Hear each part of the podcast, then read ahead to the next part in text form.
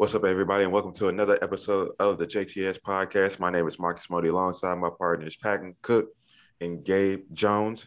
We are here. We're going to discuss a, a couple topics, but first, we got to give a special shout out to somebody that's on the show right now. Patton Cook, he got that, that gig. He has a new job, ladies and gentlemen, in the field. He is a producer now for Nashville Sports Radio. Got to give it up to him. He just started this week. He just started yep. this week, and uh, he ain't got fired yet. So congrats to you, my boy.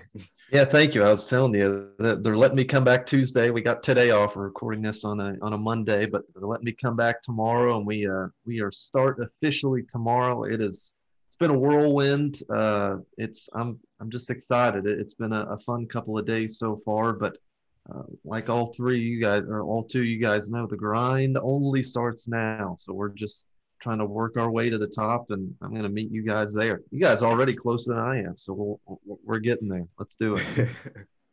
Well, let's go ahead and start uh, with our topics. We're going to start with the N B A because the finals matchup is finally set. Who would have thought that the Phoenix Suns going against the Milwaukee Bucks will be the twenty twenty-one N B A Finals? But uh. Let's go ahead and hit – let's hit on the last series. Uh, let's go ahead and hit on the Hawks-Bucks series because you you fellas said it was going to be uh, Bucks in five. I said Bucks in six, but uh, it was a lot different than we anticipated because Giannis did not play the last two games due to a hyperextension. Trae Young had a bone bruise just off of stepping on a ref's ankle, and uh, he didn't – he wasn't the same in this series at all after that uh, – his injury. Injuries have really just derailed this playoff season, but injuries are a part of the game, so the game must go on. I know guys like LeBron was extremely upset saying that they was he was planning and knowing that this was going to happen. But, fellas, what did you guys think about really the Hawks' playoffs, playoff run altogether? Because nobody anticipated them being in the Eastern Conference Finals, and then how the Bucks just became resilient and came together to get those last two dubs without Giannis. Well, congratulations to the Hawks on making it this far. It is very, very impressive. Like you said, nobody saw it coming, really. Um, one thing about this Hawks team, they are spry, they are young, they are deep. And I'm not sure how far they can make it next year because they kind of got a lucky roll. They ended up facing a Knicks team that could not score with them. And then they faced a seventy-sixers team that basically imploded. It was an implosion. I, they beat the seventy-sixers, but the seventy-sixers also had a hand in beating themselves. And then they go against this Bucks team who, I mean, they had, they were better top heavy. Um, I made the prediction that Chris Middleton would have a better series than Trae Young. I would have been wrong had Trae Young not stepped on that ref's foot. Trae Young was actually balling out. He was playing amazing. Um, Middleton, for himself, he had three games where he scored over thirty. I think the rest he scored like fifteen. And that was the Chris Middleton way. I think that he can give you three games out of seven. Um, but uh, the Hawks, as for the Hawks, um, they're a good team. They're going to be a good team coming forward. Uh, next year, they will be going against some stiff competition because other teams are getting better, but we'll get to that. Patton, what did you think about this Hawks team? Yeah, first on the on the Hawks, before I start praising uh, the Milwaukee Bucks, I think uh, I think they grew up uh, th- this playoff run. I think they grew up, and what this year will mean for them for the next ten years, I think will be invaluable. Even though they're gonna kind of feel hard done by and feel like, well, if Trae didn't get hurt, we, we had a real shot at this thing, because I think they did. I, I think they're I think they're the hottest team in basketball, just right behind the Phoenix Suns, in my opinion. Um, but injuries kind of led them down that path. But one thing that did do is it let guys kind of be assertive in another role. Cam Reddish, you hadn't heard anything from him all playoffs, and then in that closeout game, even though it didn't end up really mattering, he came up and um, had a really good game, had over twenty points in, in that game. And me and Gabe have been uh, Cam Reddish bashers since he has entered the league, uh, as as, uh, as we are the, the forefront of the Cam Reddish hate club. But uh, good for Cam in, in that sense. He, he, he got to see some minutes, and he got to kind of feel what um, being that guy in an N B A playoff. And I, I think that's all you can really hope for is these young guys to experience playoff kind of time and playoff rhythm and all that stuff early on, because that is um, invaluable. I think when you look down at some of these other teams, when you look at what Golden State was doing before they were Golden State, they were kind of making mini runs, uh, winning the first round and then ultimately getting knocked out in the second. The, uh, the Hawks, they went further than what the um, th- than what you saw Golden State do. And I think that really leads to what Steph and Clay were doing in the N B A Finals, because they were there. That wasn't their first time there. They were kind of real veterans in that point. So I think that's a, a bright spot for the Hawks. The only thing I would worry about is, to Gabe's point, a lot went right for them. A lot of players on this Hawks teams kind of raised their level a bit. And that reminds me a lot of the Miami Heat. And you just have to hope that kind of that second year slump, if you will, doesn't affect like it, what, uh, like it did with the Miami Heat. But I think one thing you can say about the Hawks was, I don't think it was a fluke. Uh, I see Trae Young as being a legit superstar. I don't see anyone on that Miami Heat team as being a superstar. So in that sense, the Hawks have that guy to build around, and it's all just depends on that supporting cast if they can relate, raise that level again. Quick, quickly on the Bucks, I, I would like to say this. I think them pulling out um, this series in six games, that's a sign to me that this is an N B A championship team. Even if Giannis doesn't end up coming back or isn't fully healthy, I think what Chris Middleton did, um, it surprised me, and I think it surprised a lot of folks on N B A Twitter, because kind of the whole narrative was, if Giannis is going to leave, it's because Chris Middleton isn't carrying his weight. Well, he carried his weight and more in those past two games, and I say good for him, because a lot of slander has come his way, but he stood uh, front and center in these past two games, and uh, he answered the bell big time. I got a stat about Chris Middleton. I'll, I'll just bring it up later on when we talk about the current matchup. But for me with the Hawks, uh, you Patton, you beat me to it, because uh, Cam Reddish in Game Six was phenomenal. Uh, it's a lot of it was a lot of uh, talks on Twitter saying that Cam Reddish is gonna come back in this series, because uh, he didn't play since February. He strained his Achilles, and everybody was just wondering when he was gonna be able to come back, if at all, in the playoffs. Came back, played really well. Uh, this Hawks team, they have a chance to have something special. The only thing they have to do really this offseason is sign John Collins back. And that's that's really uh, if you want to keep Tony Snell, go right ahead. If you want to keep Lou Williams, that that's the those are the only two guys, the really the three guys that is can be on the team next year, just depending on how the contract issues go with uh, John Collins. But those guys stepped up big. Uh, To think that those young guys going to come in with the veterans, the small veterans like Capella, Gallinari, Lou Williams, they come in and just play extremely well like that. A lot of teams, a lot of people, and a lot of teams didn't anticipate the Hawks being in the Eastern Conference Finals. And I agree with you. I think it's a totally different series if Giannis – it's a totally different series if Giannis plays the entire series, and also if Trae plays the entire series. Yeah. It, that, we saw what happened in Game One. Hawks take Game One after Trae Young dropped forty-eight points. It's a it's a totally different ball game, because in the game he in the game where he got injured, when he stepped on the uh, ref's foot, he was hooping. He was just flat up hooping, just plain and simple. I believe he had over thirty in that game. It's just injuries. It's it's crazy, because all it takes is that one moment, and just like for the Bucks right now, they're just hoping, hoping, hoping that Giannis can come back, because we all know that both guys wanted to be on the court. And unfortunately for Trae Young, he played Game Six, but you knew he wasn't one hundred percent Trae Young. He really couldn't move laterally like he wanted to. And it was multiple times because uh, he they wanted he wanted to come back Game Five, couldn't move laterally, grimacing. Game Six, he came uh, warm-ups. He came earlier than anticipated for warm-ups, still grimacing. So you could tell he wasn't fully healthy, because a fully healthy Trae Young is a totally different Hawks team, just plain and simple. You saw what happened without him, Game Five, and Bogdanovich went crazy from three. I think he had seven threes, but they Kevin Huerter stepped up big. But one, it's another thing too that I want to say is, when your superstar comes back from injury and he isn't one hundred percent, it might, it sometimes makes things worse for your team. because he wants to have that control and usage like he typically does. But a lot of times he's not as effective. And if he's not as effective, everybody else around him struggles to get going. And I think that's what happened with the Hawks in game six outside of Cam Reddish. Cam Reddish, nobody anticipated Cam Reddish hitting six threes, dropping twenty-three points. And Cam Reddish almost saved them. It's just unfortunate for the Hawks. Did you have something, Gabe? Yeah, uh, I wanted to personally apologize to Cam Reddish because, uh, as Patton said, we were leading that bag, bandwagon that Cam Reddish was trash. He didn't really do much at Duke, but maybe he didn't have the opportunity. He was the third guy. That's one of the hardest positions to play in basketball, and he has come out and balled out.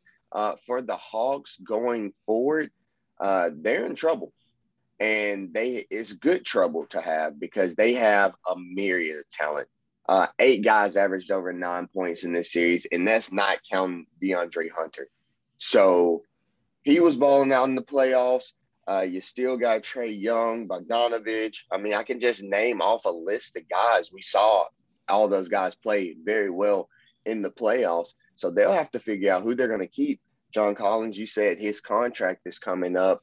He um, declined, I think, a four-year, ninety million dollars contract. So he's going to want more. And are the Hawks going to pay him? Not sure. Uh, he is a linchpin piece in this team, but with all the talent that they have, I don't think that they will pay him that much money. And if they do, that's going to hurt some of the next upcoming guys because they, like I said, DeAndre Hunter, uh, Cam Reddish, They they just have a ton of guys that are really good at basketball. So I don't know what they're going to do.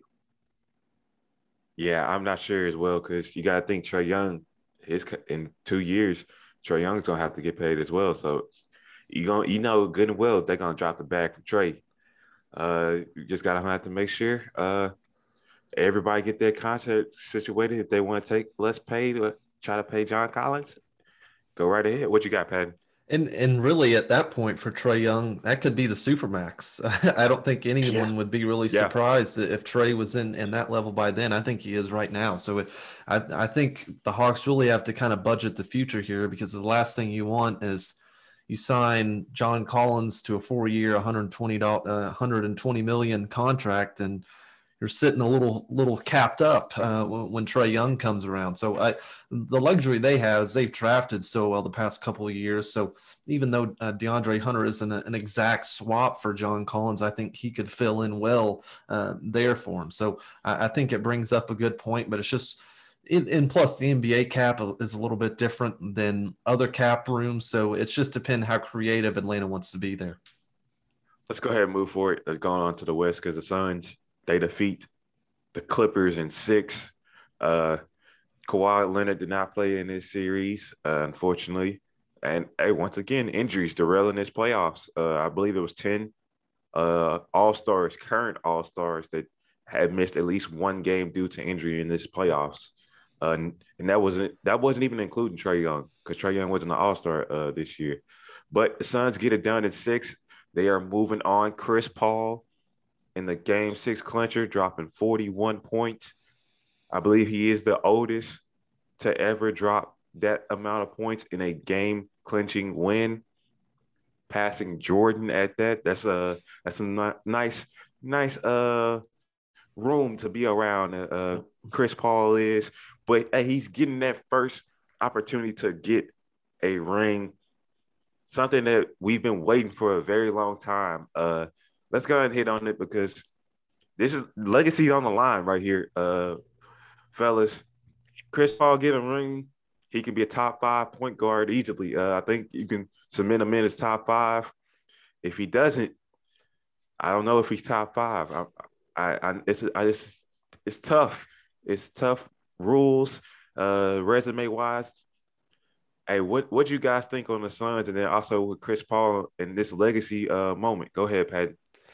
Well, uh, I couldn't be any more happier for Chris Paul because it just kind of felt like, and you kind of sense this with guys like Carmelo and, and a couple other, Charles Barkley is one where you're just not sure if he's ever going to make it there, much less win a ring but make it to the N B A Finals when he got traded to the Oklahoma City Thunder, even though they had a great performance, I thought, in the in the playoffs um, um, last time out. But when he got traded there, you're just thinking, is this is this it? I mean, is he ever going to make it back to the playoffs and make it make a run? Well, here he is now, and I think the legacy debate, it's one that I think we can have kind of in the offseason. But right now, I, I think Chris Paul will tell you he's thinking about now, and I think he's playing some of his best basketball he's ever played. And uh, most of that is because even though he's having some great scoring performances and some great individual performances, the guys around him are no chumps uh, in themselves. Devin Booker's having a great series. We're seeing DeAndre Ayton being the number one pick that they thought they were getting. Uh, I thought uh, kind of the whole sense was when he went one, I think that's the same draft as Luka and Trae Young. It's like, my goodness, how, how, why, what did everyone see? Or is this just the combine guy? Well, right now we're seeing why. And he's just domin- dominating games when you don't have really a, many true centers left in, in the N B A. So when you have a matchup with DeAndre Ayton like that, it's just tough, but good for Chris Paul. And if he does win the ring, and if he does, I, I think if he wins the ring, he's going to get Finals M V P. I think he is sure-fired the top five, and I think really the only guy he can't check, uh, kind of catch, I should say, I think is Magic Johnson. I think when you look at just about everyone else, I like Chris Paul. I like his stats. I like the longevity he has had. He's done it for a long time in this league and with a lot different teams. So even though he doesn't have the, the total rings on his fingers, I think his resume matches up with a lot of other players uh, in, in this N B A history. But um, for the Suns, good for them. For the Clippers, tough. Uh, tough again. The injuries, kind of the same thing. I will say this. I think the Ty Lue decision, hiring him uh, this past season, has been shown to be a successful one. I think to, to, to make it six games was a was a – Um, a miracle in itself when you don't have your best player for this long, and when you have guys just kind of rallying around the team to push a Suns team who is the hottest team in basketball. I think credit goes to them. But then again, uh, Steve Ballmer, he's not in this, uh, he's not in the N B A to come second place in the West. He's here to win championships, and I don't think he's going to make any changes um, with the coaching staff. I think they did their part, but I think we're going to see another overhaul in this roster. Don't be surprised if a star gets moved, or uh, a lot of this roster is different, because ultimately, even though they make it, made it to the Western Conference Finals, I think even if they did make it, um, you, you just don't see this team winning a championship. And I, I don't know what needs to be done other than a fully healthy Kawhi Leonard. And at this point, we've yet to see that for quite a long time since the San Antonio Spurs uh, ankle injury that uh, what's the Zaza Pachulia uh, broke his ankle that one time. I mean, good grief, but uh, re- re- really went back in, back into the head there. But tough one for the uh, L A Clippers, but for the Suns, I think this is the best story in sports without a doubt this season. Yeah. No, uh, I, go ahead. Go ahead, Marcus. I was just going to say, I agree. Uh, I think the only thing, well, for one, Reggie Jackson contract is about to, is going to be up. Just this, excuse me. Just saying whether he's going to come back or not uh, is one thing, because Reggie Jackson was that third best player on the Clippers for majority of this season. Uh, and he helped them, helped out Paul George a lot in uh, this series and then the playoffs altogether when they need the most, coming in clutch for him. Uh, it's not really a lot of moves that you can do right now just because you paid guys these money. Like, and you also got to realize Serge Ibaka didn't play at all for majority of this season. Uh, that's another guy who's won a ring, who, who's been in, in those uh, late game experiences and will make those right plays. Uh, will he be healthy next year is another thing, because he got paid. So I don't think they're going to try to trade a lot of veterans, because they do have a lot of veterans on their team. Uh, it's just trying to get guys to stay healthy. And the chemistry, I think that's going to really be the key. Because if you don't play and then try to come together in playoff time, it rarely works. You seen what you seen what happened with the Lakers. It just don't work. You got to have some kind of chem- chemistry in order to move forward, to get deep into the playoffs and try to make a championship run. I think that the Clippers, a lot of people are talking about, oh, they lost. Um, Kawhi's going to go somewhere else, or they're going to trade Paul George. Yeah, they can do that, but why? I mean, it's only been two years. Like, not everything happens immediately. Like, not everybody's LeBron. Not everybody can just go to a team and then they immediately go to the finals. Maybe Kawhi thought so, being that he went from San Antonio and immediately went to Toronto and won.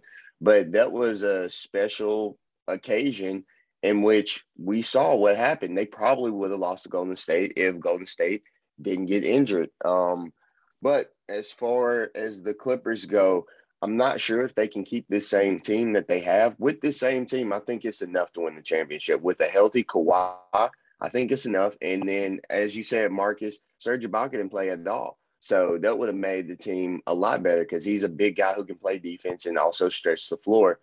Um, Reggie Jackson, he's got to get paid. I don't think that the Clippers have enough cap space to pay him. So he's probably going somewhere else. He was on basically a veteran's minimum. Are you going to be able to find a third guy that is going to produce like Reggie Jackson did on a veteran's minimum?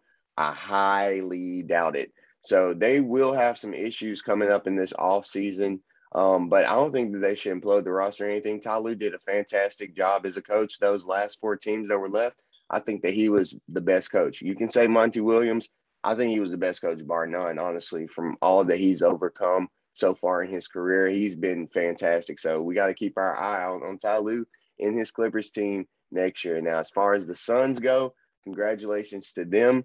They are a really good team. They are running deep as far as guys who are talented and know their role and know how to play the game of basketball. Chris Paul, that's my birthday twin. Shout out to him. I'm glad he finally made the finals. Uh, Marcus, you pointed out him winning the finals probably does cement him as top five. Even with him just getting there, I can put him over a lot of guys. That gives me enough excuse to put him over guys like Steve Nash. Um, some would say maybe a Jason Kidd is better. I think if he wins it, wins Finals M V P, we will definitely put him over Jason Kidd. I you just I couldn't put him over the big three as far as Magic, Steph, and Isaiah Thomas. Some people will still argue for him over Isaiah because of his longevity and what he's done. Um, but I would win or lose. I think that Chris Paul is a top five point guard by him making this final. So I'm excited. And uh, I'm sure we'll get to some predictions later, so I'm going to hold it. I just want to say, once again, shout out to Sam Presti, sending another guy who's a former Thunder to the finals, but somehow we still only made one finals appearance. But uh, I'm not going to have a rant on the Thunder on today. Uh, I agree with you, Gabe, with uh, C P three for top five. I can't put him in the big three. Uh, uh, it's tough to, to say, is he over John Stockton? Uh, because that, that's that's my four there. Uh, Magic, Steph. My argument for John Stockton is um, C P three. He is he can score way better than John Stockton.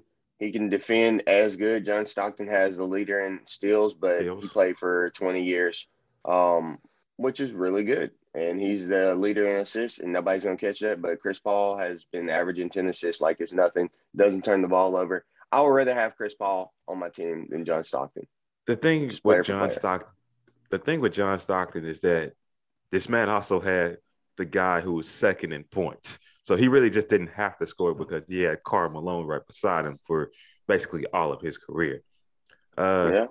So I understand, like you saying, Chris Paul is a better scorer, but I don't think Stockton Stockton really just didn't have to score because it was when in doubt, pick and roll, dime, layup, dunk, hook shot by Karl Malone. It's it was whatever they wanted. It was just pick and roll. And on the, on the other side of that coin, that gives you fourteen assists.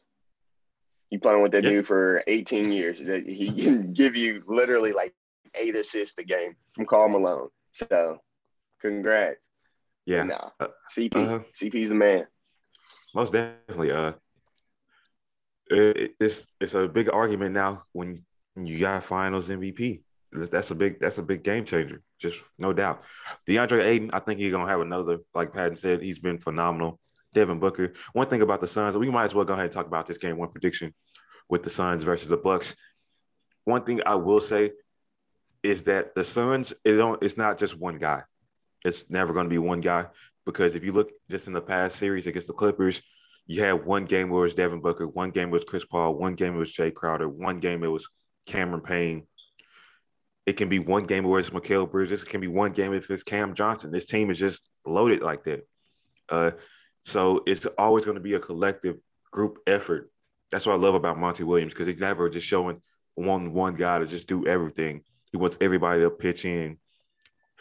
That's another thing I wanted to point out. Jay Crowder is the only person with finals experience out of both teams. Out of both teams. And he's gone uh, once. Hey, he I got swept. I, I think that that year as well. He's he's got four games of finals, of finals experience. It's it's it's weird. It's crazy. Uh, I because you can't you can't be like the veterans, uh, veterans who've been in this moment will come out and tell the young guys what to do, because both teams haven't been there. So this is both new experiences for them. So they're just gonna come out, play extremely hard. Uh, me personally, I think the Suns will take game one. I think they can take the first two games, depending on Giannis. I think I don't think Giannis will be coming back in these first two games. I don't have any sources or anything. That's just me personally thinking that he won't be back by game two. I think the Suns will go up two oh. It might be one game where Devin Booker just goes out for a check. It might be Chris Paul going out for a check in game one. We just, like I said, the depth that the Suns have, it really, you just never know. Oh, one thing I also want to point out, though, I think Jay Crowder and Mikal Bridges will make things a lot tougher for Chris Middleton.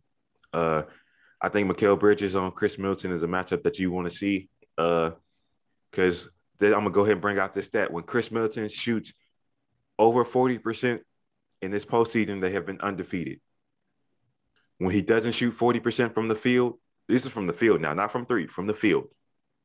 When he doesn't shoot, when he shoots under forty percent, they're like one and six. They're undefeated. Uh, I believe they're ten, ten or eleven and oh when he shoots over forty percent. When he shoots under, they only won one game, and that was game seven against the Nets. So if, if you're a Bucks fan, you want Chris Middleton to shoot forty percent from the field, just plain and simple. Well, uh, for me, uh, while you were doing that, I was kind of just doing my Googling, uh, trying to see what, if any, status has been made on, on Giannis. And, and I'm reading a report from Chris Hayes and um, Chris Haynes, I should say, from Yahoo Sports. And it's not anything uh, immediate, but he, he, he reported that there was optimism that Giannis could have been given the green light if there was a game seven uh, between between the Hawks. Of course, that game only, uh, that series only went six. So I don't know what that necessarily means. I think that's more of a do or die situation. And I don't know if game one is do or die. So I, I agree with you, Marcus. I see at least game one, um, Giannis sitting out. Um, and and that's going to be tough, because you don't want to give a, a one-game head start to any team, especially a team as hot as the um, as the Phoenix Suns right now. But I, I think it's interesting. I, I still can't pick anyone other than the Phoenix Suns, especially with how, um, as I mentioned, how in form they are right now and just how every guy seems to step up. You mentioned Jay Crowder. I've never seen Jay Crowder shoot the ball as well as he has in this playoff run than as a Cavaliers fan who saw him get open corner three-pointers over and over again and miss them constantly. But right now, right now he's making those, and he's making step-back uh, one-on-one three-pointers as well. So I just see Phoenix being the team right now, but it all depends on what happens in the first two games. If Giannis can come back game two, I see this one going seven, and I see Giannis taking over and winning that game seven game uh, for me. But I, I it, it all depends on that uh, game two, and, and we'll for sure have a podcast before, um, at least before the end of, of this N B A Finals. So for me, this one's going to go with the Phoenix Suns in six, but that's really me assuming that Giannis isn't coming back until game three at least. And at that point, what is what is he going to look like? Because really all that Giannis is is uh, power and attacking the rim. But when you've got a knee that's shoddy like it is, he can't really rely on a jump shot. So it, it's all just depending on the health of Giannis, which is unfortunate.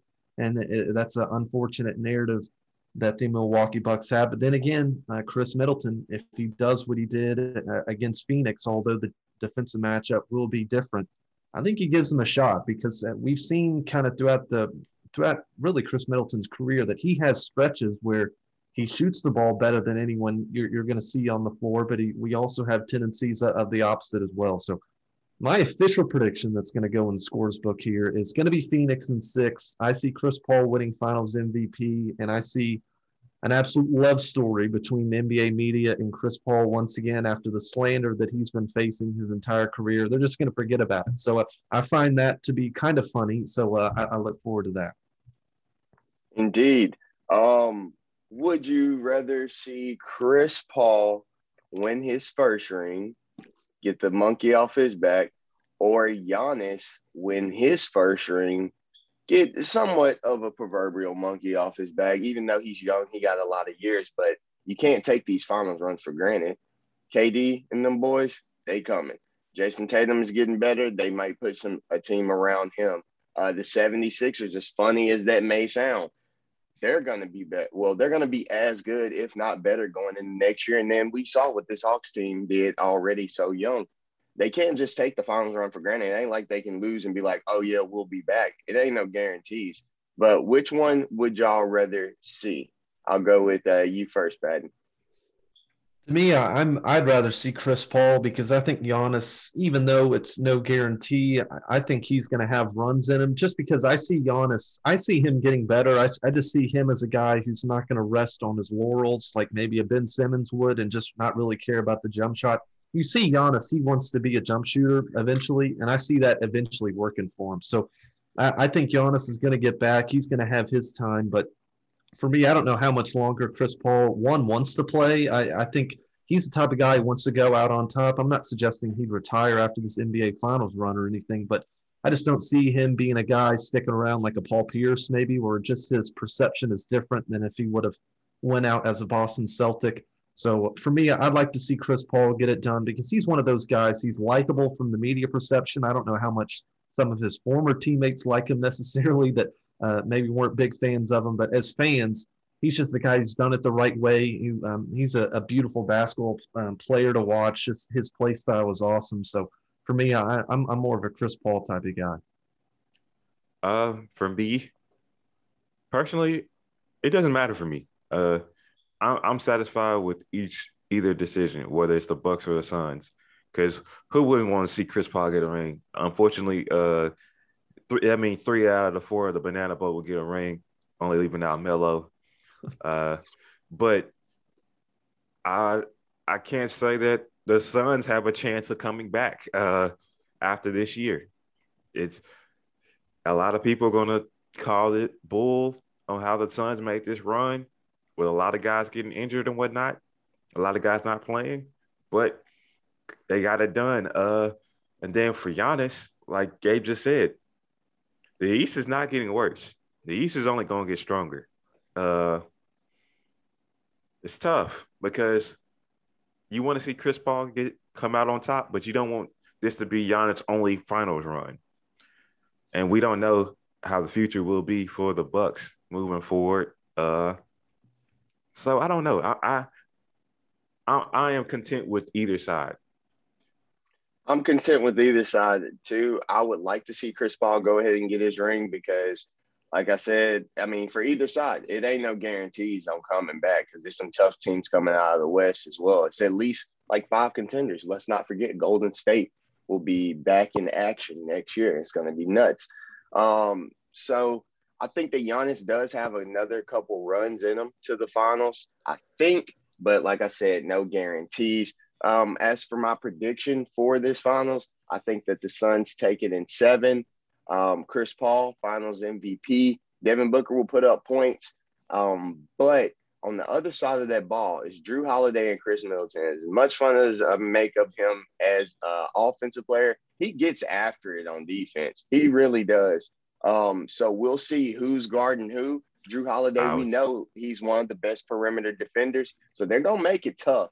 And um, I think Giannis is going to be the best player in the finals. If he is uh, a semblance of healthy, he'll be able to rim run um, from side to side, score thirty. But will it be enough to get the W? I'm not sure. I think the Suns run deeper. I think they'll take it in seven. I was just going to ask you guys uh, before we went to a break. All right, who who do y'all want Jrue Holiday guarding? Would you want him to guard Chris Paul, or would you want him to guard Devin Booker? Because you got um, you, you got to think with this lineup that without Giannis right now, you you're gonna have Bobby Portis most likely in. So Bobby Portis can guard Jay Crowder, in, in the corner threes and the wing threes. But so did you want Chris Paul, uh, P J Tucker guarding Devin Booker, or would you want P J Tucker guarding Chris Paul and then I, have Jrue guarding Devin Booker? I, I would take P J Tucker on uh, on Devin Booker. I don't want him anywhere anywhere near Chris Paul. I, to me, I just think you have to shut down Chris Paul. You're not at least shut down. You got to – I don't know. You, you can't really let him run riot. And that's not only scoring, but if he just starts feeling himself and just really starts getting into a rhythm, passing and kind of finding his teammates, I think the Bucks are in real trouble. So, for me, I think Jrue Holiday has to be on Chris Paul pretty much the entire game. I – To me, I, I've just seen too many kind of bigger guys get switched on Chris Paul. You know, makes him look foolish. Uh, P J Tucker is a great defender. Don't don't get me wrong, but on some of these smaller guards, I, I would prefer if I if I'm a Bucks fan to not really have that matchup because I think they're in trouble if Chris Paul gets him uh, for the majority of the uh, of the game. Yeah, I think that um, think that they'll either they have some good options. They have some good options. I forgot about P J. P J being of shorter stature, he's only like six five, so he can he can move his feet and defend pretty well. Uh, push comes to shove, I'll probably put P J on DeAndre Ayton. Um, I would have Jrue Holiday on a either Chris Paul or Chris Middleton. Either one of those guys can do just fine on for, uh, those for other game, two guards. I'm talking about strictly for game one. I'm not talking about game one. Game one. Game one, Jrue Holiday. Um, Devin, he'll start out on Chris Paul because he'll run guard. So he'll start on Chris Paul, and they'll put Middleton on D-Book. I can't I can't trust Chris Middleton guarding Devin Booker. I'm sorry. I feel like Devin Booker is going to go for a check. Uh, I, me personally, if you're going to go with the extremely big lineup like the Bucks did against the Hawks, uh, I'm just going to just say P J Tucker guarding Devin Booker. But that's all that we're going to have for the N B A side of it. We got a couple more topics we're going to speak on. We'll be right back with more Just Talking Sports. And we back. Um, so before we jump into some Olympic talk and we're going to talk some Euro soccer, um, I did want to get some predictions in on some player over-unders for this finals. So first, I did want to ask a couple questions. Uh, finals M V P, who you got, uh, Marcus? Uh, Suns winning Chris Paul, the Bucks winning Giannis. You got Suns in what? Uh, I would say without Giannis, I'll say Suns in six. All right. And you said C P three Finals M V P. Um, Pat, yeah. You said Suns in six as well. And you think C P three um, Finals yes. M V P? Yep. I, I think right. Chris Paul will get it. And I also have the Suns. So it's across the board, Suns. We're not believing in the Bucks. Uh-oh. I no, just want I the say, Suns to win. It's just that I'm not sure how Giannis uh, health-wise is. If Giannis – don't get me wrong. If Giannis was healthy, uh, I would pick the Bucks to win it. But Ooh. also, it's, it's just just because I'm the, uh, the high-power offense of the big three of the Bucks, because I don't think anybody could stop Giannis on that Suns team. It's just, yeah, I think he'll be healthy enough. I just think the Suns have a better team. Yeah, that's the thing. Like, I don't think anybody will be able to stop Giannis. But, you know, at times with the Bucks, if those big three is not hitting, they have no shot. So I think the Suns are just a better team from one through eight or nine. Indeed, indeed. Okay, um, we got that. All right. Um, Giannis – over under thirty-one points for the series. We're assuming. I'm going, yeah, I'm I'm I'm going under here. I, I just don't see him being healthy enough uh, for that to me. Uh, All right. Because Giannis is one. It's weird because Giannis can get an easy thirty. It's it's dangerous. And you said, but you said thirty-one, thirty-one and a half, uh, thirty, averaging thirty-two. I'm gonna put, I'm gonna say the under. Now, if you said twenty-nine and a half, I will put the over on it, but you said thirty-one. Uh, so I'm gonna say under. I'm taking the over on Giannis's points. Um, Giannis making eight threes in the series. Under. Over, under. Under. He's shooting eighteen. He's shooting eighteen percent from three. I'm putting he's only made ten threes, I believe, in all the playoffs. All right. Uh, Patton? Yeah, I, I I have a hard time uh, saying over on that. I, I'm sure he'll try. I'm sure he'll probably take three or four of them a game, uh, especially when, I don't know, when, when you've got a, a bum knee anyway, you're probably probably going to be less inclined to drive it to, to, to the hole more. So I'm still going to say under. I, I think he's going to take three or four of them a game with uh, the Phoenix Suns uh, not laughing in his face, but um, clapping in his face after after doing it. I'm taking the over. All right, last yard. You're taking the over? Yes, I'm taking the over. He has a bum knee. I think he's gonna try, and if the Bucks are gonna win, he's gonna get some luck. So I'm gonna I'm gonna take the over on eight made threes the entire series. Yep, I said it. I All said right. it. He had, he'll have two games with multiple three point makes, maybe one in the other one. Take the over. Um, Giannis shooting sixty. Two percent from the free throw line, over under. I'm going over. Why not? I'll over? go over. Yeah, I'll go over for that one. Uh, sixty-two percent is pretty low, but I think that's around his like playoff average right now. I will take the over as well. I don't think that he's going to crumble in uh, under pressure. Um, Chris Paul. How many games in which will he score thirty points? Uh, the line, or my line, this is mine. My line is at two and a half. I'll say over. I'll say over. Um, I'm going to go under just because I, I see this one going six. Uh, I think if there was a game seven, I think he'd get that third one uh, maybe in, in game seven. But I, I see Devin Booker taking enough of them. So you said under? Yes. All right. And I will take the over on C P three. All right, D-Book averaging twenty-eight points, over or under? I'm a, I'm gonna say the under just because I just said that Chris Paul is gonna get three games of thirty. Uh, it's gonna be a close to twenty-eight. I ain't gonna say it's gonna be at twenty-eight, but it might be like twenty-six, twenty-seven. Give me the over, just so I don't contradict myself and look like a fool. I'm also taking the over as well, Patton. Um, will anyone average have a game? A triple double, a triple double game. Will anyone have a triple double in this finals? I'm gonna say yes. Yeah, I, I agree. Yes, okay. And um, let's see, how many fights break out? Over under um, four four scuffles. Now we're not talking about like fist fighting. We're just talking about little scuffles of like just some, just some scuffles. I, okay, you said over under. Yes, I know over P J under Tucker, four scuffles. I'm gonna say P J Tucker and Jay Crowder are gonna get two of two oh. right there. Um, I might I'm gonna say the under just because I think those might be the only two guys that might get into it unless P J Tucker get into it with Chris Paul. Oh, that's just oh you just made it. Hold on, now I gotta think even Ooh. more now. Okay. uh. No, I'm gonna I'm gonna stay with the under. I'm gonna stay with the under on that one.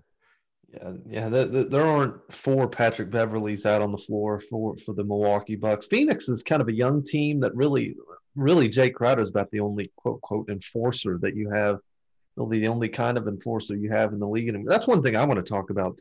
That Patrick Beverley thing. What in the world is he thinking? I, that was the most scandalous thing I've maybe ever seen in my life. There. That was Black Force energy right there, just plain and simple. Uh, he got suspended for one game. I'm surprised they only gave him one game for that, honestly, because Chris Paul didn't even say anything to him. That's why I was confused. I'm sure he did. I'm sure Chris Paul said some sleek stuff, and um, that man Pat Bev didn't like it, which I don't think that he should have pushed no, him. No, like I'm, not saying, just, I'm not saying. I'm not saying. In that in that moment, Chris Paul might not have said anything. I'm not talking about. During the entire game, the entire game is a. There's gonna be a lot of things said. There's a lot of things said, but I'm saying in that moment, it looked like Chris Paul just looked at him a certain way, and Patrick Beverly took offense and was just, ugh, like a game of good old offensive line push. Yeah, I don't know. I don't know what he was doing. Spilling. All right, a couple more of these.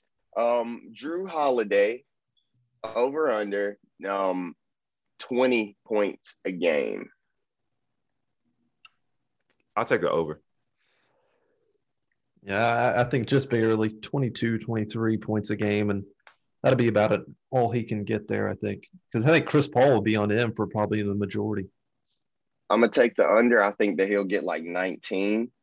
Um, and then uh, Chris Middleton, over under twenty-two points a game.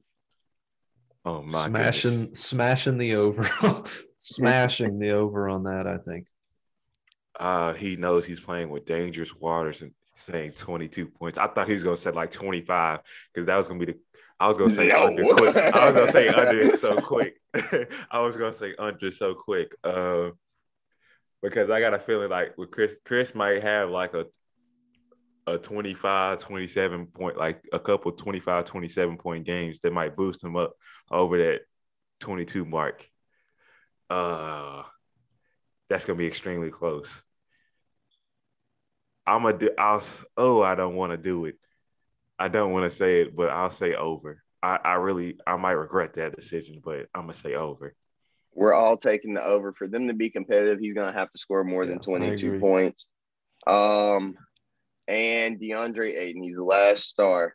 Uh, DeAndre Ayton, over under, let's see, seventeen.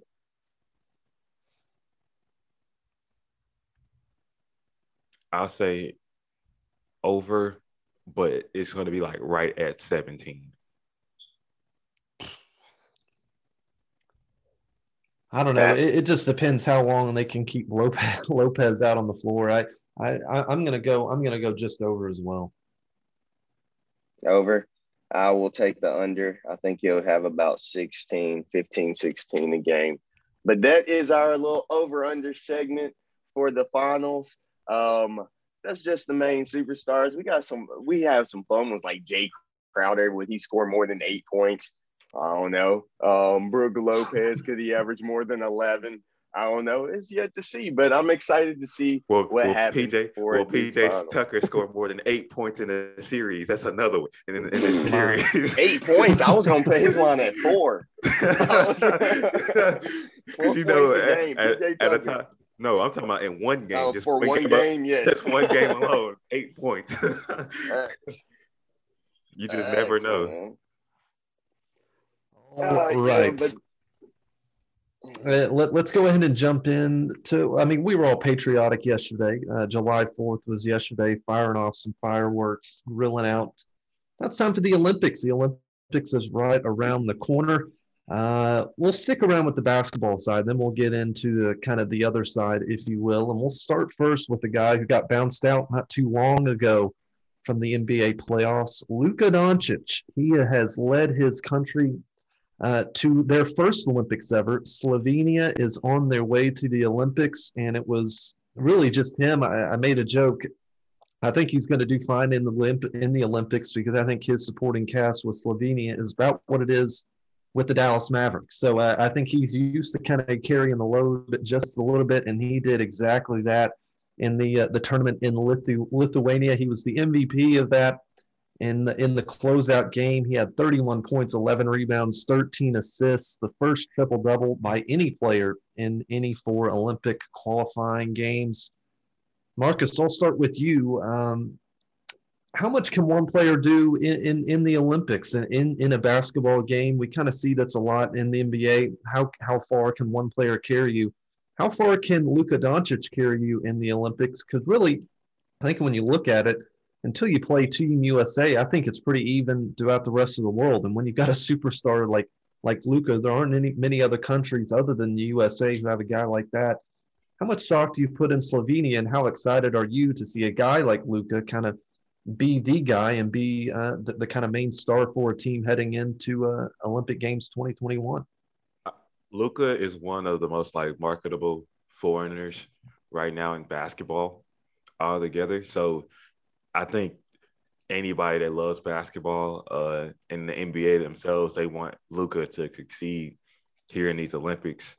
Uh, it's actually a lot harder than you think to have one man just try to run through the Olympics. I don't, that hasn't been done in quite some time, uh, honestly, because you got others. Spain is really another a really good team that a lot of people just overlook. Uh, that team there has always been stacked for quite some time, giving U S A some problems, not not major, uh, all the time major problems. But uh, if Luka could just win just either a game or two, it doesn't it don't take much, honestly, to get that recognition of, because he's already, just know that he's already one of the best in the N B A, and the, be- the N B A is one of the best leagues in the world. So let alone, will he be getting triple doubles every game? I don't think so, because there's going to be times where his teammates don't hit shots. Could he end up might dropping forty or fifty on a team? That is very possible. So uh, you just never know. Uh, that that is a crazy stat, stat line, though, against Lithuania, because, you know, Giannis Valanciunas played for Lithuania, and Lithuania was actually at home. Mm-hmm. All the home uh, teams for the qualifiers actually lost this year. I think that was the first time ever happening where all the, the home team qualifiers lost. Indeed. No, I think um, I think that he's going to be a one-man wrecking crew. And Patton hit the nail on the head as far as his supporting cast, about the same as what he got from the Mavericks. Um, and I think that he will probably average thirty, ten, over ten assists. I mean, over ten rebounds, and probably, depending on how many shots his teammates hit, probably like eight assists. We will, may have a sa- the same stat line that he has in the N B A as far as him being a borderline M V P candidate. He is amazing. Um, how far will he get in the tournament? I think he can take them pretty far. Um, once it gets to like that last sixteen, the last eight uh, teams, it's going to get tougher because you're going to be facing some actually good teams. But he, I think in every series that he plays, other than whenever he faces the U S A, which I'm not, I don't think that he'll get there. Um, he'll be the best player on the court, bar none. I, I don't think that it'll even be close. I agree, and uh, kind of looking at their schedule, the, the three teams in their group, they're in Group C. They'll play Argentina, then they'll play Japan, and then, Marcus, the team you mentioned, they'll play Spain on August first. So Sheesh. that'll be a that, that'll be a tough little group for them. The top two teams out of each group will make it out of there. And kind of one thing on, and one kind of cool thing I thought, I, I didn't know this until I was watching E S P N last night. The assist rule in FIBA is different than the N B A, where if If the player you pass it to takes any dribble at all, the assist doesn't count anymore. So really his thirteen assists were probably even greater than what they are in the N B A, which is, uh, I, I thought it was the, fascinating. The the N B A, I'm not going to lie to you, the N B A, you can make a pass, they can do three dribble moves and take a shot, and it still counted as assists. It'd be some very questionable assists passing around. This whenever, is true. Especially, especially when that guy is at home. When they guys at home, they are more lenient to throw out them dimes. But we're not going to speak on that anymore because we ain't going to try to get fined. But just know, if you're watching, especially especially if they over like thirteen to fourteen, oh, yeah, and they're getting close to that, yeah, they might they might be doing an extra little sprinkling in. Sprinkle.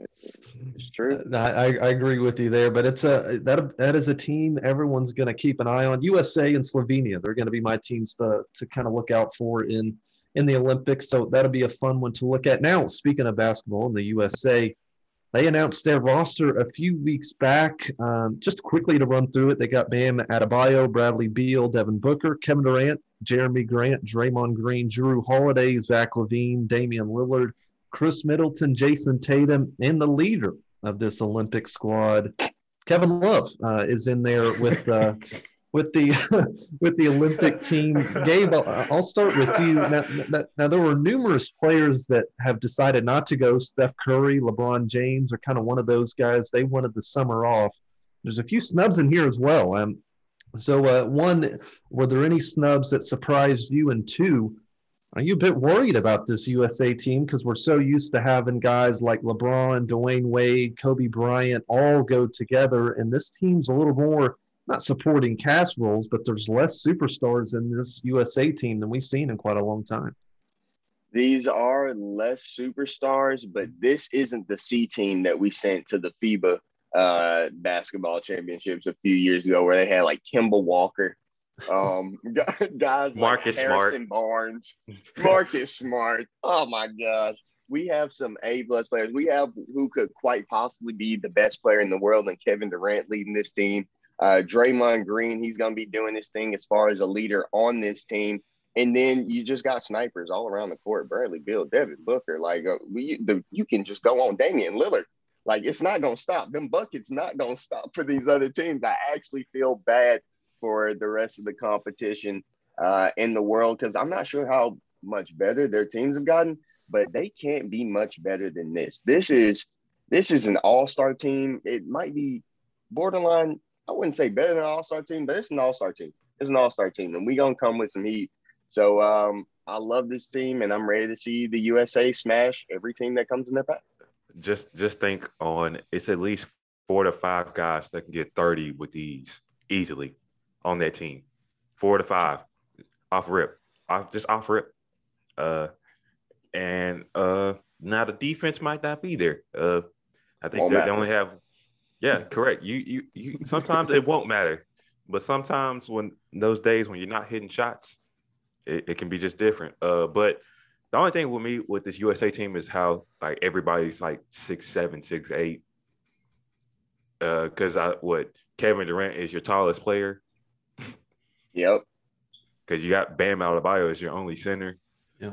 Uh, I I just don't know. I, outside of that, being undersized, but I mean that's really how the league is, the N B A is today. But like I said, it's going to be hard to stop those guys when anybody can shoot from the logo and get thirty with ease. It's uh, it, it's going to be fun to watch. And like you mentioned, there's plenty of guys in there to score. The coaches uh, this year, Greg Popovich is the head coach. And then you got assistants like Steve Kerr, Lloyd Pierce, Lloyd, Lloyd Pierce, and Jay Wright, the Villanova uh, head coach over there. So it's a star-studded coaching staff as well as a roster. Uh, one thing I would like to quickly break down is, even though there, I would say there's no Cleveland Cavaliers, there's Kevin Love in there. I don't expect him to get many minutes at all. Um, they have uh, also mentioned the uh, the select team, which is basically the team that's just going to kind of practice with them, practice against them. One guy I'm looking out for, Darius Garland, Cleveland Cavaliers point guard. He is in there. Tyler Hero, John Jenkins, who is playing in Italy over there as well, and, and numerous other kind of young guys um, that are kind of looking to be in that here pretty soon. Emmanuel Quickly in there as well. So that's the select team. Eric Spoelstra is going to be the head coach um, with, the, with that squad. Um, so kind of U S A is there. Um, Are your expectations gold or bust, guys? I think that's always what the expectation is. It's kind of like U S A Soccer, women's-wise, whenever they make it into a World Cup or uh, or an Olympics, it's if you don't get the gold medal, it's an absolute disaster. I see that being the same because, uh, once again, basketball is kind of our sport to reign, reign supreme on. One thing before I say this, I'm glad that you inserted the women's team and not the men's men's soccer team. Because yeah, we know the other, the other embarrassment we have received from that that men's national team. But uh, yeah, it's when when you have the best league in the world, sometimes you just you're supposed to be you, you're supposed to be at the top no matter what. Just plain and simple. Uh, when you got the best players in the best league in your home country, me personally, I think U S A should win the gold. If not, something's wrong. We're going to be looking at a lot of guys on that team. It's like, you've also look how many rings that have been won on that team, or also in all N B A selections on that team. If you don't win gold, it's a problem. Yeah. Not only will we win gold, I don't think that there will be a game within, I want to say thirty points. I'll say twenty just to be respectful to the other teams. I don't think there's going to be a game within thirty points. This team is ridiculous. It's it's ridiculously good. It's not as good as the ninety-two Dream Team. It's not as good as the uh, twenty twelve team. But golly, it's probably right. It's probably I say top four because the ninety-six team was amazing as well. Are they so are I, they better I than oh eight? I put it in number four. Are they better than oh eight? I don't they think had, so. Uh, man, probably not. But that's how good this team is. It's still it's still really good. No, no, it's not better than oh eight, but it's better than oh four. It is better than oh four. It's probably better than the two thousands team as well. So, um, yeah. They, hey, those teams really was loaded. Good. They was loaded, and but they weren't built well. I think this team is loaded and it's built well. They have – like, Jeremy Grant is on the team. You think that man going to be getting a lot of minutes? No. I mean, he plays hard. He's good. He's not going to be getting a lot of minutes. Bam, he's going to do his thing on the inside. They can stretch the floor everywhere. They have hard-nosed defenders and Jrue Holiday and Draymond Green. Um, and then guys like Kevin Durant and Damian Lillard and Tatum and Booker and Bill, they not going to miss. They just not. It's not going to be fair. Yeah, I, I really tend to be on that same page. I, I think it's win or bust. Uh, when you have the N B A in America and really Canada, I mean, that's to me, that's one nation to kind of look out for because you're getting more and more uh, Canadians kind of getting into the league and young stars. You see R J Barrett, uh, Shai Gilgeous-Alexander, uh, Marcus, you'll very well know of, but really nowhere near America. And until that time where we kind of lose out in the Olympics, I think there's nothing to really worry about just yet. So Olympic basketball, one final Olympics topic before we get into um, before we get into Euros twenty twenty as uh, the uh, round of sixteen and the semifinals very close to starting. It's uh, kind of one of the more unfortunate stories that you're going to see in sports. Uh, Sha'Carri Richardson, um, she was kind of one of the up and coming uh, stars in the in the track world. Is kind of uh, really a, an electric athlete in the one hundred meter race. Um, she will no longer be running in the Olympics because of a positive test, uh, not a positive test of performance-enhancing drugs or uh, anything like that, uh, cocaine, heroin. Uh, instead, it's uh, cannabis. Marijuana is what she tested positive for, and it is now an Olympic rule. I didn't know this. I saw Michael Phelps always just getting blazed up before he'd uh, in, enter the swimming pool. He, uh, it is now a rule. You can't uh, – You get. It comes with a one-month suspension. So uh, Richardson will not be able to run in the uh, upcoming Olympics in Tokyo. Gabe, as your uh, taking a swig of your water, I will ask you first. Uh, one, what is your opinion on the rule? And two, should Richardson have done what she did? And knowing the rule, should she have um, kind of partaken in the in the marijuana, if you will? Wait. I think Gabe or uh, Marcus, you want to say something first? Before Gabe goes, we just want to point out as well that before the trials, she did find out that her bi- biological mother had passed away in an interview by a reporter. So we want to let that be known up front as well. So, and she she said this in an interview as well, that that caused a lot of anxiety, emotional anxiety that led up to the race, and that's why she did what she did. But go ahead, Gabe. Um, so them's the rules. Those are the rules. Um, I'm not even sure if she was aware that that was against the rules. I was not aware that that was against the rules. Yes, it's illegal federally, but the Olympics is a world, it's a world event. I was, I wasn't aware of the rules, so maybe she was not aware. Um, so that is a lot of people's take. She knew the rules or whatever, and she broke the rules, so she has to suffer the consequences. Um, and a lot of people's opinion, in my opinion specifically, it's a dumb rule.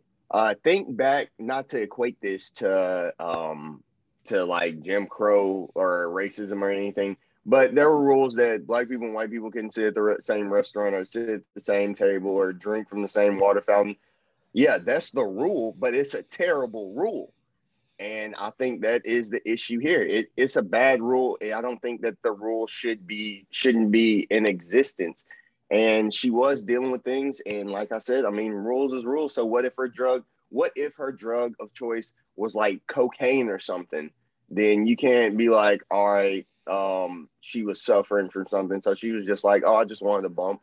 Because we wouldn't look at it the same. The reason why we look at it is because it is something not as harmful, something that does help a lot of athletes, not only with coping with maybe some stresses of life, Uh, obviously, you said that she got the news that her mother had passed. So that is that is very, very, like, that's devastating to anybody. But as well as the medical benefits as far as recovery, um, these guys, these guys and gals, they run hard. They, they're the top athletes in their sport. So I know that their body hurts.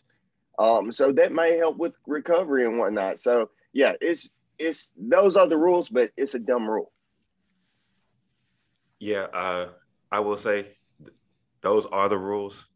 Um, but I didn't just like how a lot of people was just trying to cast judgment because, like I just stated, she lost her mother a week before the Olympic trials. No regular person can just try to take that weight off of them like it's nothing and go be the best that they can be. If you say that, you're not human, just plain and simple. Uh, a lot of people have a lot of different coping mechanisms, and she took that route. Rules are rules. She was consequ- uh, she did have consequences for it, but it I, I just it's it's a lot of things, a lot of factors that. Yes, it was a rule, but a lot of people try to negate that the passing of her mother, like that, the stressing on it. And I will say, I'm going to go ahead and say this. The amount of pills and painkillers that athletes take, you will be very surprised at what N F L, N B A, any sport, the amount of painkillers they take should be illegal. It should be, just plain and simple. Yes, and we all know how marijuana is viewed. It's not, but it's not as bad as some of these painkillers that these athletes are legally taking because doctors are prescribing to them at a very high rate. Yes, rules are rules, but it's it's it's a it's a big balloon in the, in with these pills, guys. I will say that. If you have to do your research on that, it can be very dangerous for these athletes. And you see a lot of them can be messed up in the head down the line because they took so many pills when they was in the peak of their career. Now, for Richardson, she did have to suffer the consequences because of this. It's other people. That's another thing I want to talk about with the I O C as well. They have a hard time getting the guys that have performance-enhancing drugs already. And I do mean they struggle with it because they don't, a lot of times they don't find out about it until it's three months after and they have to strip the person for the uh, the medal. Yes, weed is weed. Yes, a lot of people use it for medical use. It's a lot of countries that use it for medical use. One thing, is, it's questionable things like with the I O C, banning certain swim caps for women with afros, certain rules that don't make sense. I'm not saying smoking weed is just a just extremely dumb rule. A rule is a rule, and sometimes you gotta abide by it. But some rules, sometimes it you can change those rules. It don't have, that's another thing. You can change rules over time. It don't have to be the same concrete rules. We're not saying bend the rules, but if something is evolving over time, you can't look back and be like, okay, maybe we shouldn't have did this. Let's change it and do it this way. That's that's just my take on it.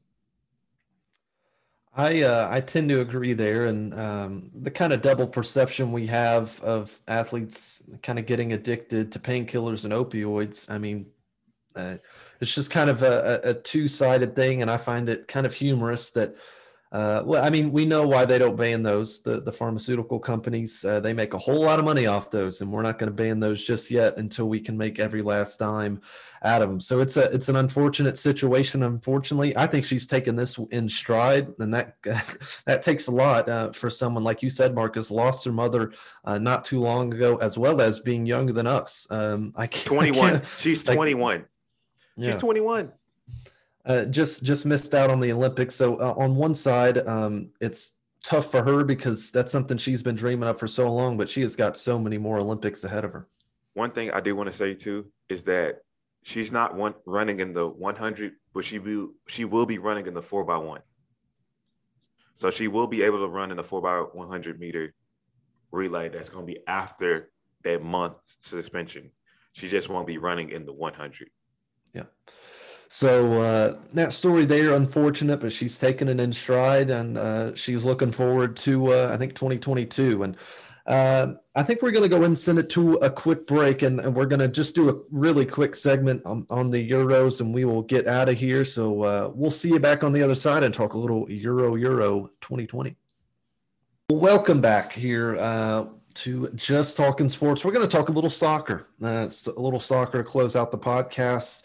Uh, Marcus, my residential uh, soccer uh, viewer as well. Gabe, you got to jump on the train here, buddy. Uh, soccer is the sport of the future. Jump on now while you can. Anyway, uh, Marcus, uh, as I mentioned, the Euros here, and we are nearing the end of it, unfortunately, and it has been a fun tournament to view. We'll quickly just talk about the round of sixteen. Last time we talked, it was right before the round of sixteen, and we know some of the results, well, really all of the all of the results now. Really, the main one I want to talk about is that France and Switzerland game that went into extra time, went into extra time, and that even couldn't decide it. It, it got decided in penalties. Marcus, first, I want to ask you your opinion. Um, have you seen many better uh, penalty kicks than I have in that game? Because I just thought, really from top to bottom until you got to uh, the, the guy we'll talk about here in a second, I thought they were all composed. I thought they were all in the top bins. I thought they were all great. But uh, here we are at standing where France got knocked out in the Euros. Yeah, I think that that game there is probably one of the best games of the year to me personally. Uh, for Switzerland to come back down three one to tie it within the last ten minutes uh, had everybody shocked. And then for it to go to the extra time, we were just anticipating it. It could have went either way. And once the penalty kicks happened, I thought Switzerland, they was just executing on point. And uh, France's goalkeeper, he just was going the wrong way. Uh, he was just anticipating the wrong way because uh, it was easy kicks for him. It wasn't just uh, simple, like, corner shots. I, I feel like with France, a couple of them, Uh, Switzerland's goalkeeper, I can't think of him on the top of my na- my head, but uh, he was reacting the right way, just wasn't fast enough. And the placement for the France, until M- Mbappe, uh, your best player, uh, you that's the one that you think for sure is going to go in, and unfortunately just doesn't. It's tough for France, and they uh, got knocked out by upset by Switzerland. I, I don't think anybody anticipated Switzerland beating France at all. And uh, for the viewers still tuned in who don't really know much about soccer, penalty kicks, it's like uh, it's like for Mbappe, that's their best player, as you mentioned, Marcus. It's like Steph Curry stepping up to the free throw line where he's like a ninety-eight percent free throw shooter and he airballs it. Uh, that, that's kind of what the equivalent of it is for Kylian Mbappe. And I don't, I don't want to say the moment was too big for him. I thought the shot wasn't bad. It was at a is at a good height for the keeper, and uh, Sommer, the um, the Switzerland goalkeeper, he did enough to get the get the stop on that one, and that really threw a spanner in the works for the entire tournament. Because from here on out, I think every team was thinking this is France tournament to lose, and when they get, when they get knocked out in in the first round, I mean that really says something. And so Switzerland, they moved on. We'll skip over Um, Uh, how the round of sixteen went uh, and then go right over to the quarterfinals that just happened. And really one of the main games that I was looking for was this Belgian-Italy game, Marcus. And Italy, to me, has been the team of the tournament so far. They've looked yep. good in every single game they've played. They've only given up two goals in the uh, six games that they played. They beat Belgium two one in this game. And it really, even they have injuries that didn't seem to matter anyway. To me, what, what what have you seen from this Belgium team where you had Romelu Lukaku score the penalty kick, and that game just continues to score goals, but ultimately some of their star guys, Kevin De Bruyne, who we saw get hurt in the Champions League final, was out there, just didn't look healthy. Yeah, uh, it was tough for Belgium. Uh, Italy, this Italy team is not the same. I, I got to keep telling people, this Italy team is not the same like the team in the past. They are extremely aggressive. They want to get after it. They want to have the time of the possession. If they could keep it for the entire ninety minutes, they would, because they want to put it down and get, and put you in bad situations, just plain and simple. I think Italy, they have the chance to win it all. I think they have a legit shot. Uh, only team I think that could stand in their way would be England, who has been dominating as well. Uh, but Italy, hey, I was watching that game. Uh, uh, our buddy, uh, me and Gabe's buddy Josh, you know, he's up there in Belgium. Uh, I was just telling him, man, it's it's tough. It's tough because Italy, uh, that's another stat to bring out. Uh, I believe it was out of twenty-three matches, Belgium had only beat Italy eight times. So uh, it was a dominant performance by Italy. You got to watch out for this team. This team is extremely young. They're going to get after it. Uh, and the execution is really well. Uh, one thing that you can't do against Italy is the careless turnovers, because they can, when you turn it over on them, they can capitalize off those quick outlets into points, just plain and simple. Even though that sounds like a basketball term, but they actually go out and play just like that. No, it's it's a great it's a great point. Counterattacking has kind of been their style all throughout this tournament, and I think it's a great little recipe that they have, because you mentioned the youth, and really that youth is all in the attack and in the midfield. But then when you look at the center backs, their uh, their grandpas at the back, and they've seen just about everything that happens out on the soccer field. Chiellini and Bonucci, and then they've got Donnarumma in net. So it's a it's a great little chemistry that they've got going. And to your point, um, they're known for kind of just Uh, really boring, uh, kind of slow style play, but in the counter, they're one of the quicker teams you're going to see in this tournament. So Italy, they beat Belgium two to one.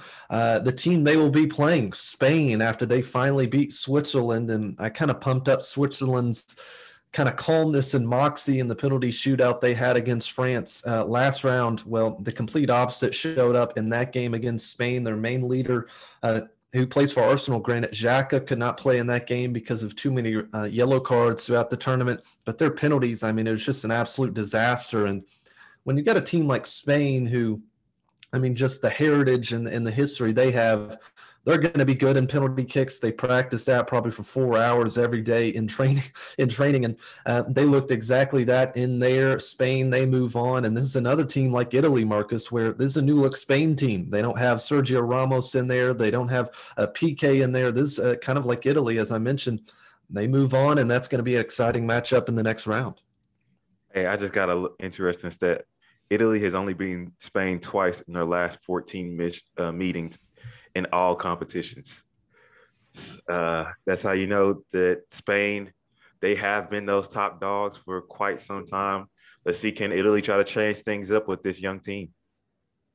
Sure will. And then finally, uh, Denmark, the kind of the Cinderella story, I think that's exactly what you want to call it. They continue to move on. They move on to the semifinals of the Euros, a team that many thought wouldn't even make it out of their out of their group, especially after the Christian Eriksen uh, kind of disaster. Of course, Christian still in stable um, condition. He is out of the hospital, thank goodness, but they move on after beating Czech Republic. And the team they will mention is a team you mentioned not too long ago, England. And um, I think if, if I'm England, I think this is a, a scary one to think, because everyone outside of the, um, the the British nation, they're rooting for Denmark. And I, I, I am included in that one. But this is really England's game to lose, Marcus, because in terms of talent, there aren't many more talented teams left in this tournament. Yeah, uh, England, I think they, for one thing in this matchup, they can't get complacent, because uh, you get complacent against Denmark. Like we stated, Uh, in the last podcast we was talking about the Euros, is that Denmark rallied around Christian, and they're playing for him. And like now, you, you got you got us as well rooting for them to yeah. beat the odds, because their top guy isn't there. So they're trying to do it for him and excel at an extremely high level, because their best player isn't there out there on the field. So if you're England, you know this. You know that the momentum has been high, at an all-time high for Denmark. You got to put it away early. You got to get them out their comfort zone early. You got to put it away early, because you have all the talent there. Kane, just go ahead and get it done early. If you get a two oh lead, you might break their confidence all the way down, but don't let them hang around, because when they hang around, that's when Denmark, that, that's their confidence gets higher and higher. You can't let them get those corner shots like they want to. Denmark has been uh, last Euros Iceland, who kind of made it very far in the tournament. Uh, they play um, England, as I mentioned. They play them on Wednesday, July seventh at two o'clock on E S P N. And then Italy and Spain, they square off tomorrow, uh, Tuesday, July sixth at two o'clock on E S P N as well. So even if you're not soccer fans, these are the type of games you're going to want to tune into, because there are fans at this tournament. Um, they're It'll be a packed stands, a great atmosphere, and that'll be a, a good little uh, viewing to watch. So that's all we got for the Euros. And, uh, Gabe, I think you want to uh, have something here quickly. Yeah, man. So I don't appreciate the shot that Marcus took at Team U S A men's soccer, because, yes, our women's team dominate the soccer leagues. But here's my take on that. Our women's team dominate the soccer league because women around the world, a lot of them don't really have the rights or opportunities to play soccer mm. at the level that the men do. Um, so we have an advantage in that way. And then on the other side for the men, our disadvantage is soccer is getting at best our fourth best athletes, at best. In America, guys are playing basketball, football, baseball, and then sometimes even hockey, like hockey, soccer, they would get like the next, the next guys.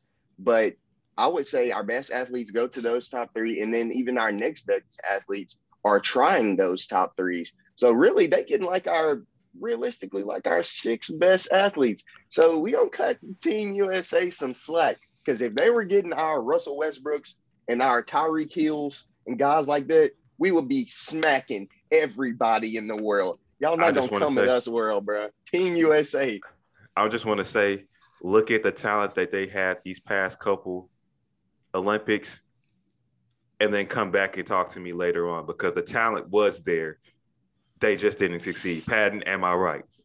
Well, I, and, and the problem is right now with our Olympic qualifying is is that uh, for, for anyone that doesn't know, uh, it really has to all be under twenty-threes. And the problem is our best players are under twenty-threes, and they are not qual they, they aren't in these qualifiers. So there are B teams going out there with uh, when you've got kids like in Brazil where they've been playing since they six years old sixteen in the streets. It's it's tough. Uh, so I'm, I, I tend to agree with you there, Marcus. Uh, I wish we were at the Olympics, but unfortunately they've kind of been occupied with with other tournaments. But to Gabe's point, I think it's a great one, and U S A is kind of uh, is a hundred years behind of teams like Brazil and England like that. So it, it's a fair it's a fair debate, I think.